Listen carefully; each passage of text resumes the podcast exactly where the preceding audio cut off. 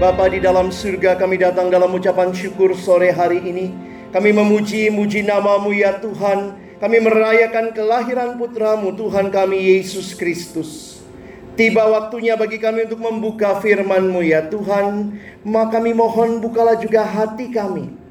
Jadikanlah hati kami seperti tanah yang baik supaya ketika benih firman Tuhan ditaburkan boleh sungguh-sungguh berakar, bertumbuh, dan juga berbuah nyata di dalam kehidupan kami. Berkati hambamu yang menyampaikan dan setiap kami yang mendengar, Tuhan tolonglah kami semua. Agar kami bukan hanya jadi pendengar-pendengar firman yang setia, tapi mampukan dengan kuasa dari rohmu yang kudus. Kami dimampukan menjadi pelaku-pelaku firman-Mu di dalam kehidupan kami. Bersabdalah ya Tuhan, kami umatmu sedia mendengarnya. Di dalam satu nama yang kudus, nama yang berkuasa, nama Tuhan kami Yesus Kristus, kami menyerahkan pemberitaan firman. Amin. Silakan duduk. Shalom. Selamat Natal Bapak Ibu Saudara yang dikasihi Tuhan. Selamat tahun baru juga bagi kita sekalian. Kesempatan ini menjadi kesempatan yang indah bersama-sama kita boleh merayakan kelahiran Kristus. Dan kita bersyukur juga tahun yang baru sudah boleh kita masuki. Saudara di dalam tema yang bersama-sama oleh Persekutuan Gereja Indonesia dan juga Konferensi Wali Gereja Indonesia Natal 2019 tema adalah hiduplah sebagai sahabat bagi semua orang. Nah, saya mengajak Bapak Ibu Saudara sekalian untuk bersama-sama akan membuka dalam Injil Yohanes pasal yang ke-15. Mari kita melihat Yohanes pasal yang ke-15 ayat ke-14 dan ayat yang ke-15. Mari kita akan melihat dua ayat ini bersama-sama.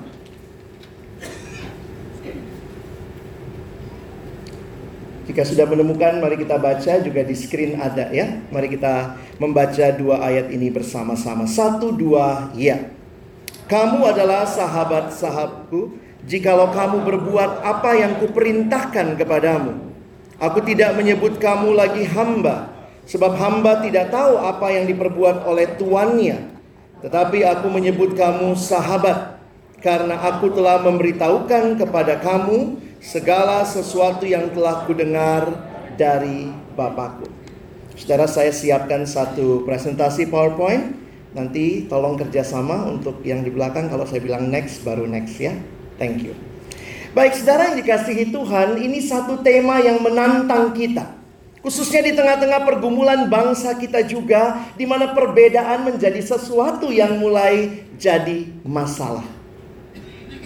Ketika kita berbicara tentang menjadi sahabat, izinkanlah firman Tuhan menantang hidup saudara dan saya sekali lagi untuk memikirkan mendalam tema ini. Karena kita lagi berbicara Natal, saudara, maka next pertanyaannya ini, saudara ya, next. Apa yang saudara paling ingat pada waktu Natal ya? Kalau saudara mungkin uh, sudah merayakan Natal, kita sudah mulai uh, mungkin udah ada yang ngelepas pohon Natal juga saudara ya di rumah ya. Tapi Natal bisa kita nikmati setiap waktu. Saudara, next ini sering kali menjadi gambaran Natal. Jadi saya ingat ada satu hamba Tuhan menuliskan satu artikel tentang Natal dan dia mengatakan demikian. Merayakan Natal itu berbahaya. Mengapa saudara? Karena begitu banyak orang merayakan Natal tapi kehilangan makna Natal itu sendiri. Karena itu pertanyaannya bagi kita, apa artinya Natal? Next. Natal artinya lahir. It's so simple.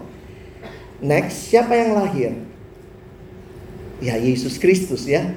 Kadang-kadang yang kita lebih ingat siapa nih? Uh, mungkin Frosty the Snowman, Santa Claus. Sekarang kita masukkan lagi yang terbaru siapa? Olaf, begitu ya? Masuk ke dalam Natal. Tetapi pertanyaan sederhana, ketika Yesus yang lahir, next, Christmas is Jesus birthday. Ada satu anak tanya sama mamanya, anak masih balita dia tanya, "Mami, mami, what is Christmas?" Lalu mamanya bilang, "Oh, Christmas is Jesus birthday." Lalu anak itu bingung. How come?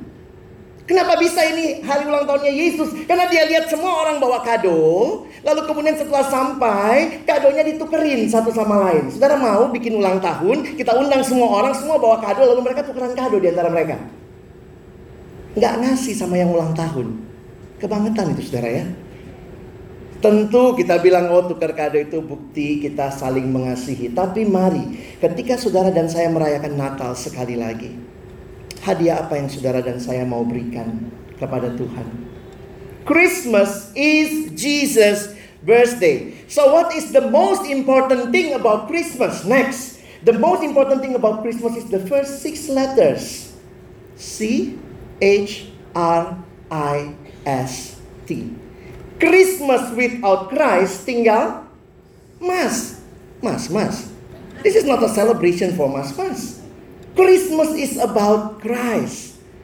Bapak Ibu saya suka kumpul gambar ya. Saudara lihat next gambar ini. Christmas is empty without Jesus. And Jesus supposed to be at the very heart of our Christmas. Saudara yang dikasihi Tuhan. Next, di dalam Natal, Tuhan Yesus menyatakan kasihnya kepada dunia ini. Dengan memberikan dirinya untuk menyelamatkan manusia dari dosa. Saudara perhatikan, Tuhan mau kita meneladani kasihnya dengan menjadi sahabat bagi sesama. Kalau saudara merayakan Natal, maka pertanyaannya, sudahkah saudara dan saya juga belajar menjadi sahabat bagi sesama? Saudara, pertama kali Alkitab berbicara tidak baik. Saudara ingat di dalam satu ayat, next. Pertama kali di Alkitab kita muncul kata tidak baik di kejadian 2 ayat 18. Setelah semua diciptakan baik, baik, baik, baik, tiba-tiba ada kalimat tidak baik kalau manusia itu seorang diri saja. Itu bukan cuma ayat buat pacar-pacaran, saudara.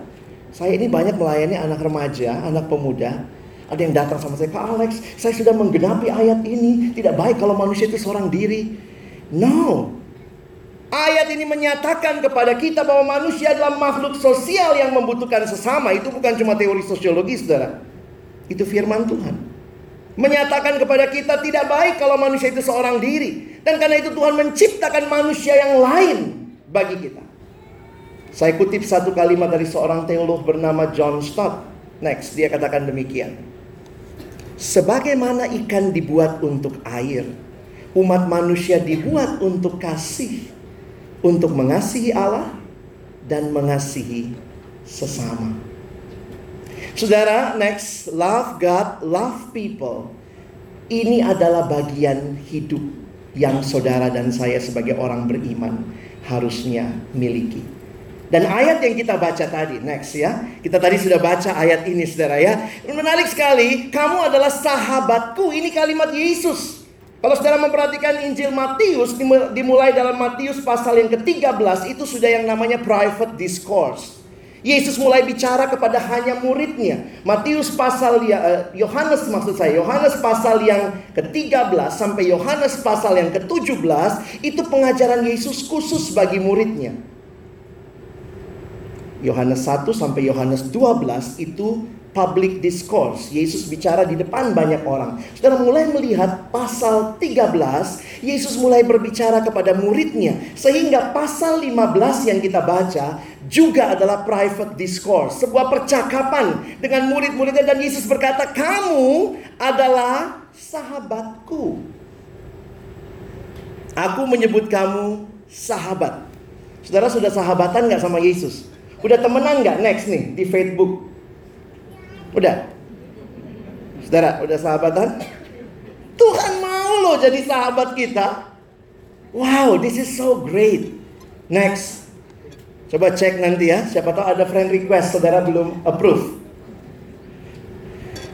Siapakah seorang sahabat? Saya ambil satu ayat di dalam Amsal. Saudara kita lihat bersama next. Amsal 17 ayat 17. Next lagi bisa berkata mengatakan seorang sahabat menaruh kasih setiap waktu dan menjadi seorang saudara di dalam kesukaran. Saya mengambil satu definisi yang menarik. Sahabat adalah orang yang mengetahui hal yang paling buruk tentang dirimu, namun masih tetap mengasihi engkau sebagaimana adanya. Dan itulah Yesus yang sudah menyatakan bahwa dia mau bersahabat dengan kita. Saudara dan saya tidak lebih baik satu sama lain. Nah saya ingin mengajak kita melihat ya. Next kita akan lihat tiga hal saja saudara ya. Secara cepat kita akan melihat Saudara lihat ya Bahwa aspek persahabatan di dalamnya ada pengorbanan Ada kesetiaan Dan juga ada kepercayaan. Jadi kita coba melihat pesan Natal ini Dalam tiga konteks ini. Next yang pertama ya. Saudara perhatikan Yesus membuktikan bahwa murid-muridnya adalah sahabat-sahabatnya melalui kerelaan menyerahkan nyawanya bagi mereka. Yesus memberi hidup sampai mengorbankan nyawa. Dan inilah konteks persahabatan Yesus dengan muridnya. Saya ketemu uh, ada satu orang mahasiswa baru lulus jadi alumni, lalu kemudian dia sudah mulai bekerja, saudara dia bilang, waduh Kak Alex, sekarang itu persaingan sulit. Mungkin bukan cuma sulit, bahasa Inggrisnya sulit. Saking sulitnya saudara. Lalu dia mengatakan begini, saya katanya sekarang dunia persaingan itu begitu kuat. Dia bilang kalau kita mau maju, kita mesti tega. Hah, apa itu? Ada ilmu tega. Maksudnya apa? Kalau kita mau maju kak, harus pakai gaya katak. Oh gitu ya? Apa itu gaya katak? Sikut kanan, sikut kiri. Yang penting gua maju. Maksudnya berenang kayak kodok. Kalau perlu tendang kiri kanan, belakang. Lu mau maju? Ayo, tega. Sehingga dunia bukan mengenal pengorbanan, dunia mengenal mengorbankan orang lain. Dan sahabat seperti apakah saudara bagi sesamamu?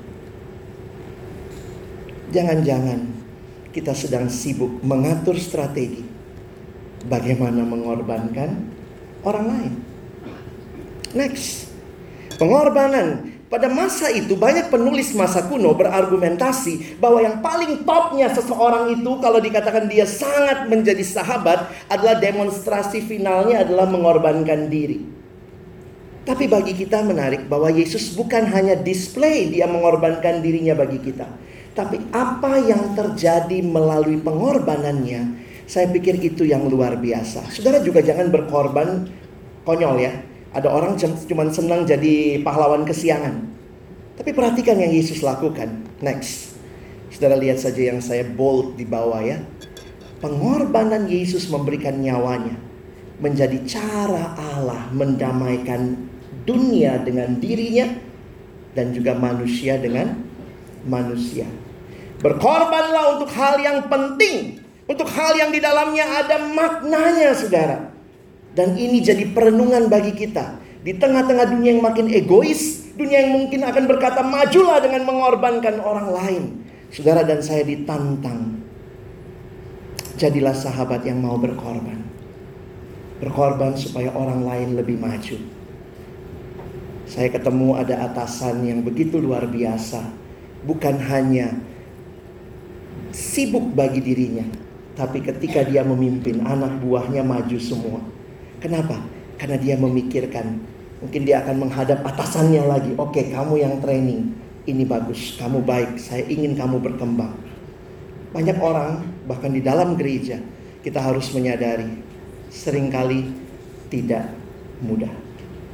Kedua, next. Yang kedua adalah kesetiaan.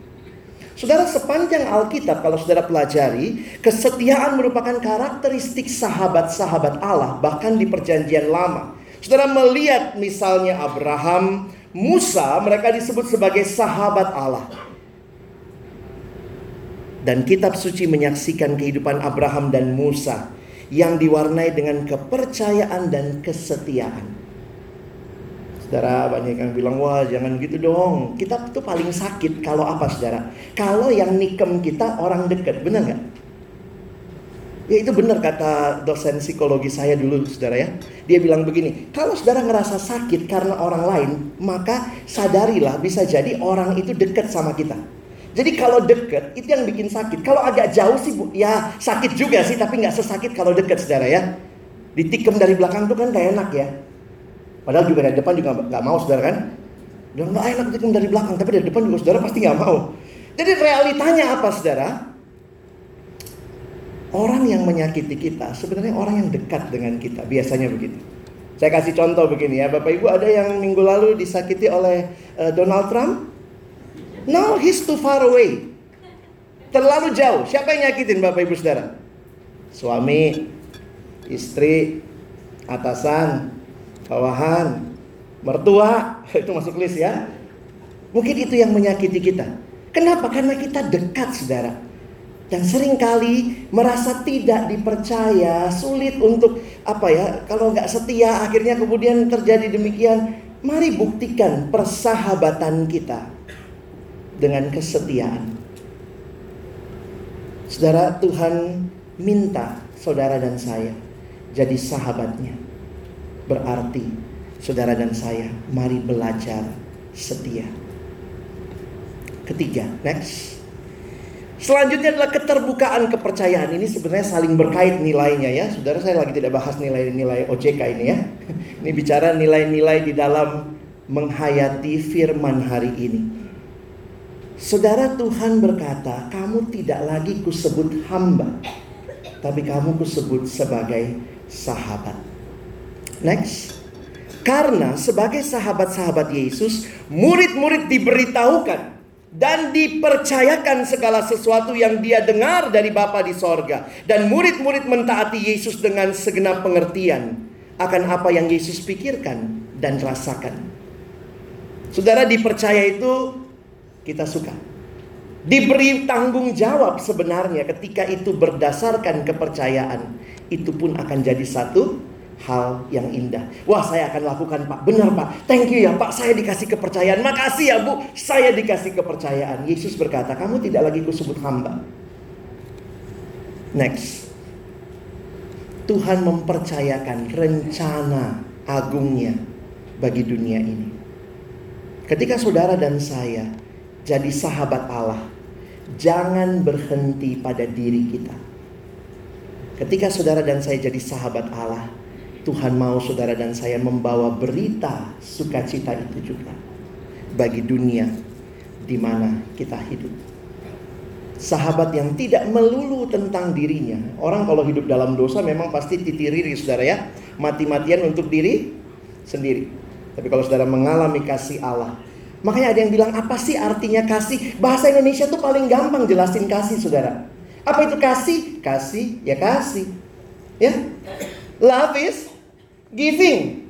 Love is not taking. If love is taking, taking, taking, that is not love, that is rampoking, saudara. You know? Kalau love itu berarti giving. When you love someone, then you will give the best for them. When you love God, then you say, I want to give you my whole life. Next. Dari pemaparan yang kita sudah lewati, kita akhirnya menyimpulkan Persahabatan yang merupakan relasi yang berkorban bagi sahabatnya juga diwarnai dengan kesetiaan, keterbukaan dan kepercayaannya. Bayangkan saudara kalau Allah menjadikan saudara dan saya sahabatnya. Sekarang Allah bertanya, maukah engkau jadi sahabat bagi sesama? Tentunya dengan prinsip yang sama. Next. Bersahabatlah saudara ya Bukan untuk memanfaatkan orang lain tapi atas dasar kasih. Jadilah sahabat yang mengasihi, rela berkorban, setia, dapat dipercaya dan terbuka. Dan saya pikir belum ada dari kita yang sudah selesai dengan hal ini. Saudara dan saya terus ditantang untuk makin hari makin jadi sahabat bagi semua orang. Next. Jadilah sahabat bagi semua orang mengasihi tanpa membeda-bedakan. Saya ini anak multicultural Papa Ambon asli hitam, Mama Manado putih. Untung saya nggak zebra, saudara ya belang-belang. Sehingga saya memang terbiasa lihat perbedaan. Kalau jalan sama papa saya orang pikir dia nyolong anak gitu ya. Kok anaknya putih? Saya jalan sama papa saya, kakak saya jalan sama papa saya juga dipikirnya, wah ini siapanya begitu ya. Waktu saya menghayati itu, saya akhirnya menghayati iya ya perbedaan itu dari Tuhan. Tidak ada Bapak Ibu kan yang milih mau jadi orang apa? Ada yang pernah pesan? Tuhan Batak dong. Batak pesen marga lagi. Saya marga ini Tuhan. Enaknya marga ini cantik-cantik. Ada yang pesan? Ada banyak hal dalam hidup saudara dan saya tidak bisa pesan. Tuhan yang kasih, termasuk perbedaan. Orang yang melawan perbedaan, orang yang menentang perbedaan, sebenarnya siapa yang dia tentang? Tuhan. Tapi ya realitanya kan begitu ya. Kita ini hidup, kadang-kadang saudara jangankan ke bangsa Indonesia. Jangan dulu deh ke sana, ke luar sana. Saudara periksa dulu, jangan-jangan kita juga punya stereotyping. Semua orang Ambon tuh begini. Semua orang Manado tuh begini, tukang pesta, makan mulu, semua orang Batak tuh ini, semua orang Cina itu begini. Ketika saudara dan saya mau jadi sahabat, jangan-jangan sebelum Tuhan bicara ke bangsa ini yang sedang mengalami krisis, melihat perbedaan, maka Tuhan sedang memurnikan gerejanya. Kita ditantang dengan tema ini, jadilah sahabat. Gak usah jauh-jauh dulu. Gimana di pekerjaan kita? Tadi tema subtema kita ya. Dengan sepenuh hati, mengasihi dengan sepenuh hati. Saudara, saya terus berpikir memang hati ini perlu dibaharui terus ya. Inti masalah kita tuh hati saudara ya. What is the heart of the problem? The heart of the problem is the problem of the heart. Makanya Alkitab berkata, jagalah hatimu dengan segala kewaspadaan karena dari situlah terpancar kehidupan. Saya waktu mempersiapkan tema ini, saudara tahun lalu juga beberapa kali bawakan tema ini. Saya pikir Tuhan jangan-jangan saya juga masih sulit jadi sahabat buat orang lain. Ya, awas tuh batak-batak, awas batak lewat. Hmm. Kadang-kadang di pekerjaan kita mungkin bercanda ya. Hati-hati tuh, Manado, hmm, diajak party loh. Tapi jangan-jangan itu yang membuat kita. Sebelum Tuhan bicara ke bangsa ini, saya pikir terima kasih. Persekutuan Gereja Indonesia, Konferensi Wali Gereja, berpikir benar-benar bagaimana gereja Tuhan dengan keberagamannya. Saya punya saudara-saudara, saya nggak ngomongin saudara ya, saya punya saudara, nggak setuju anaknya menikah sama suku lain. Akhirnya saya bilang, tante, tante, tante lawan Tuhan deh, karena Tuhan yang bikin perbedaan. Eh puji Tuhan, sepupu saya baru tunangan, mamanya luluh hatinya. Ya, mungkin bapak ibu yang habis dengar khotbah saya nih ada yang luluh juga ya. Saudara melawan, melawan Tuhan. Tentu ya kita pasti kalau satu suku tuh lebih enak ya, asik gitu ya. Adatnya gampang, nanti meritnya gimana. Tapi jangan-jangan saudara dan saya kalau kita terus berpikir bahwa ternyata satu itu harus satu suku, satu satu ras, maka kita juga sedang menentang Tuhan yang menciptakan perbedaan. Siap saudara jadi sahabat? Next. Dalam pekerjaan saudara, jadilah sahabat, tunjukkanlah kasih, kasih yang melayani, kasih yang nyata melalui perbuatan. Apa bukti kita mengasihi sesama? Saudara paling hafal ayat apa di Alkitab? Yohanes 3 ayat 16. Coba saya tanya, ada yang hafal 1 Yohanes 3 ayat 16? Saya tambah satu doang depannya. Next. Lihat ya. Next lagi ya, biar langsung ayatnya. Coba Bapak Ibu lihat ayat 16 sampai 18. Kita baca pelan-pelan ya. Satu dua ya. Demikianlah kita ketahui kasih Kristus yaitu bahwa ia telah menyerahkan nyawanya untuk kita. Jadi kita pun wajib menyerahkan nyawa kita untuk saudara-saudara kita. Barang siapa mempunyai harta duniawi dan melihat saudaranya menderita kekurangan, tetapi menutup pintu hatinya terhadap saudaranya itu, bagaimanakah kasih Allah dapat tetap di dalam dirinya? Anak-anakku, marilah kita mengasihi bukan dengan perkataan atau dengan lidah, tapi dengan perbuatan dan dalam kita kadang hanya berpikir, oh karena Allah mengasihiku. Tapi kita ditantang di ayat 16. Kalau saudara dan saya mengasihi Allah, maka belajarlah juga mengasihi sesama. Dan itu dibuktikan bukan cuma dengan kata-kata, tapi dalam tindakan kasih dan kebenaran. Alkitab banyak sekali kata saling. Nanti pulang cari ya. Next ini nih yang saya dapat nih. One another. Banyak ya. Kenapa? Karena memang kita hidup harus jadi sahabat, saudara. Kita hidup tidak bisa sendiri. Saling mengaku dosa, saling menegur, saling menguatkan. Kurang banyak. Nih saya tambah, next. Next. Nih, catat aja. Bingung kan? Kalau saudara tidak hidup jadi sahabat, maka saudara akan sulit menghidupi firman Allah. Ini tema yang begitu menantang, yang mungkin mudah dihotbahkan, tapi mari bawa pulang dalam hidup kita. Ada satu kutipan yang saya mau kasih bagi kita ya. Next. Ini kalimat menarik. Bahasa Indonesia-nya begini. Saya keluar dan saya cari sahabat. saya sulit sekali dapat sahabat di luar sana. Tapi ketika saya keluar dan saya jadi sahabat, ternyata sahabat ada di mana-mana. Beda paradigmanya?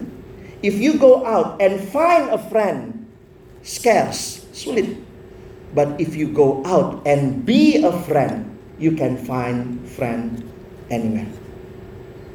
Saya tutup dengan kalimat pertanyaan yang ditanyakan kepada Santo Agustinus. Bukan Romo kita ya. Santo Romo ya. Ini Santo Agustinus. Next. Satu waktu Santo Agustinus ditanyakan, bisa tolong next? Next lagi. Bagaimana rupa, bentuk dan rupa kasih?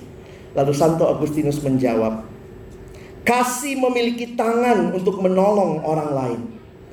Kasih memiliki kaki untuk menghampiri mereka yang miskin. Kasih memiliki mata untuk melihat kebutuhan-kebutuhan orang lain. Kasih memiliki telinga untuk mendengar rintihan mereka yang menderita. Demikianlah rupa kasih.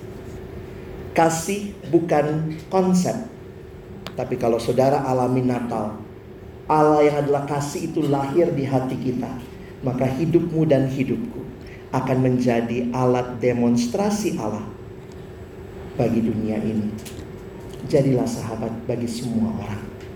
Selamat menghayati Natal, menghidupinya Tuhan Yesus memberkati. Amin. Mari kita berdoa. Tuhan terima kasih firman-Mu meneguhkan kami, menantang kami di tengah-tengah kehidupan dunia yang sering kali membuat kami begitu jauh dari Tuhan.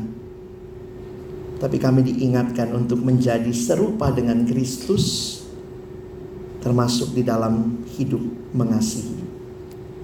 Tolong kami bukan cuma jadi pendengar firman, tapi jadi pelaku-pelaku firman secara khusus saudara-saudaraku di OJK ini Tuhan makin menghidupi firman-Mu di dalam kehidupan dan pekerjaan mereka. Kami bersyukur dalam nama Yesus kami berdoa. Amin.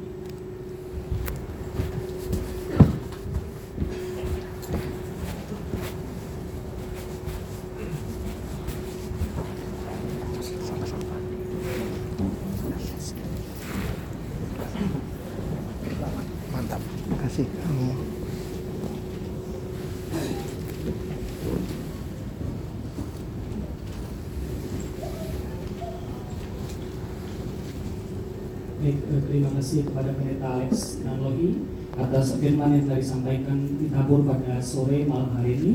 Dan Tuhan memberkati pelayanan dan uh, keluarga Pendeta Alex Nanlohi.